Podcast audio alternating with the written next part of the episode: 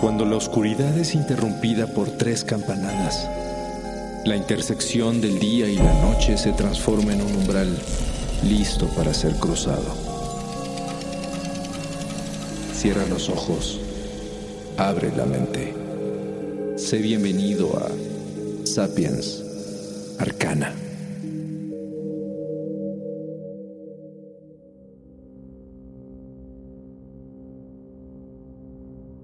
Un cuatro de noviembre de mil novecientos veintidós, un pequeño niño de doce años trabajaba con un grupo de arqueólogos en el Valle de los Reyes al sur de Egipto.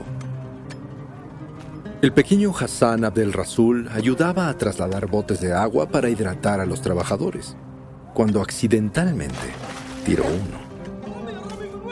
Lo que sucedió después fue increíble, ya que el agua abrió un orificio que poco a poco se hizo más grande y dejó a la vista la esquina de un escalón que estaba enterrado en la arena. Howard Carter, quien lideraba la expedición, alzó al niño en sus brazos y gritó eufórico: «¡Hoy es el día de los días!». Mientras todos alrededor comenzaron a excavar, iniciando lo que sería uno de los mayores descubrimientos arqueológicos del siglo veinte. La misteriosa tumba del faraón Tutankamón. Esta famosa tumba se ha convertido en un ícono de la cultura egipcia y con el tiempo en un sello importante en misterios y maldiciones. Además, es un increíble objeto de fascinación para millones de fanáticos de las momias por las múltiples interrogantes que la rodean y la presencia de una enigmática maldición.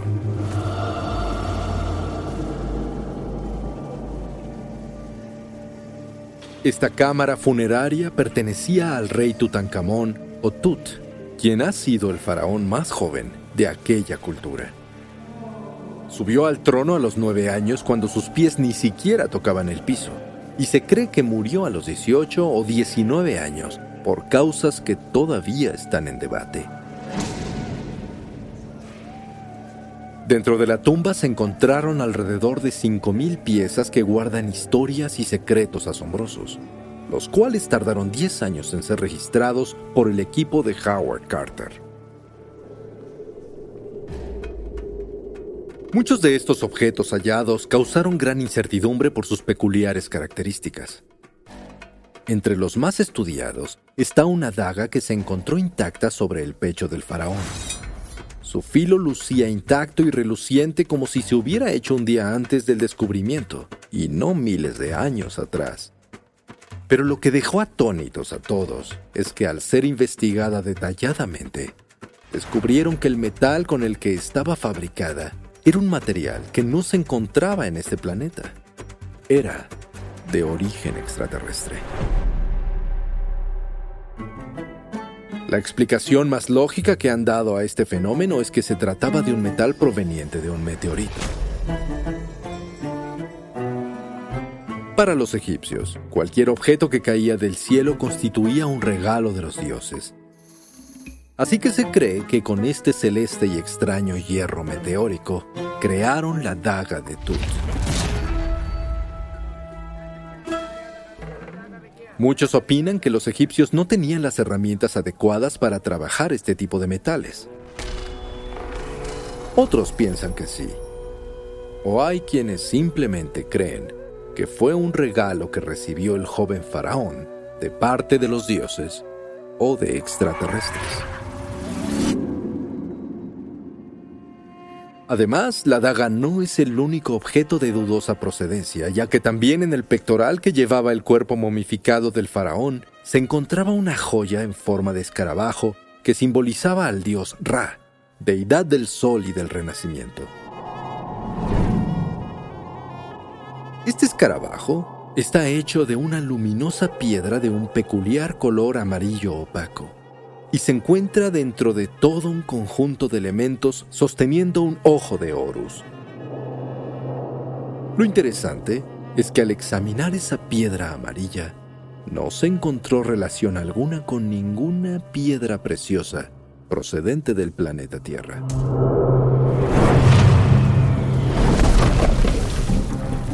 La única explicación que han aceptado los científicos sobre este extraño objeto es que la piedra se pudo haber formado al impactar un meteorito sobre la arena del desierto, lo cual formó un vidrio reluciente que posteriormente fue incrustado sobre el escarabajo. Es eh, una buena teoría, pero explicaciones pueden haber muchas. ¿Habrá sido Tutankamón el rey consentido por seres del espacio exterior que se cree que ayudaron en la construcción de las monumentales pirámides? Hmm, tal vez.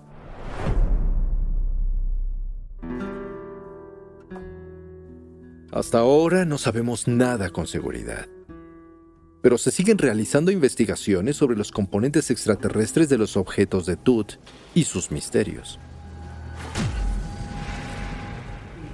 Otro de los enigmas que apasionan a los investigadores tiene que ver con fenómenos mucho más oscuros, ya que a partir del descubrimiento de la tumba, comenzaron a suceder cosas extrañas.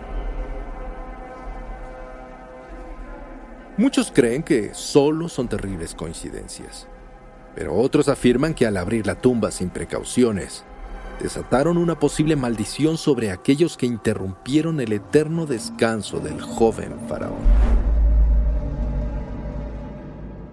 Lord George Carnarvon, quien financió la expedición de Carter para aventurarse por la tumba del faraón, casualmente murió de una tremenda infección días después del descubrimiento, luego de cortarse accidentalmente mientras se afeitaba por encima de una picadura de mosquito con malaria.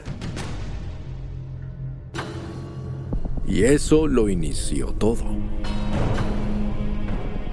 Poco a poco se le sumaron más trágicas muertes inesperadas de personas que estuvieron presentes durante el descubrimiento, así como sus seres cercanos. Todas estas desgracias alimentaron el rumor de que en realidad el joven faraón desató su furia sobre aquellos que profanaron su tumba. Esta se convirtió en la famosa maldición de Tutankamón, la cual dio pie a que se buscaran e investigaran nuevas evidencias en otras tumbas. A lo largo de los años, se encontraron vasijas y escritos en donde se hablan de invocaciones con ayuda de magia y de los dioses para destruir a cualquier forastero que interrumpa el descanso del difunto. ¿Será que este tipo de advertencias en las tumbas de verdad creaban una eterna maldición sobre el linaje del profanador? ¿O habrán sido meros avisos para espantar a los ladrones y evitar el robo de objetos valiosos?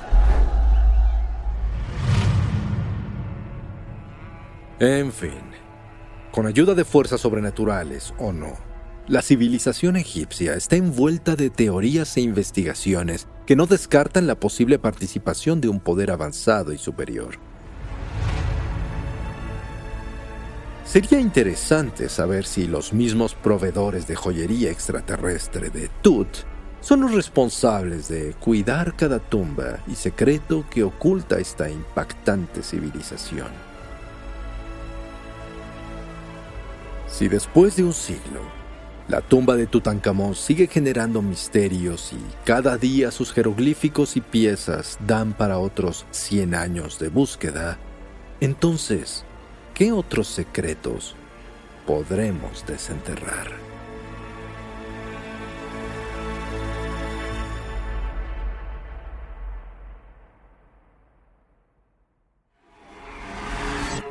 El umbral se cierra hasta que la luna lo vuelva a abrir. Mientras tanto, abre los ojos y asómate en las grietas del espacio y el tiempo. Y si te atreves, descubrirás qué hay más allá de lo que consideras real. Sapiens Arcana, soñado por Luis Eduardo Castillo, esculpido por Emiliano Quintanar, asistente de escultor Diego Martínez, trazado por Montserrat Iglesias. Aprender historia no debe ser necesariamente aburrido. Hay formas de conectar con hechos del pasado de una forma divertida y rápida. ¿Por qué Rivera se peleó con Siqueiros? ¿Por qué Francisco I. Madero hablaba con los muertos? Mi nombre es Sara, pero puedes llamarme Sari. Soy historiadora, maestra y creadora del podcast Historia Chiquita, un podcast que quiere que aprendas historia de una forma entretenida, rápida y cómica. Te invito a que me escuches contarte historias grandes de manera chiquita aquí, en Historia Chiquita, disponible en cualquier plataforma de podcast.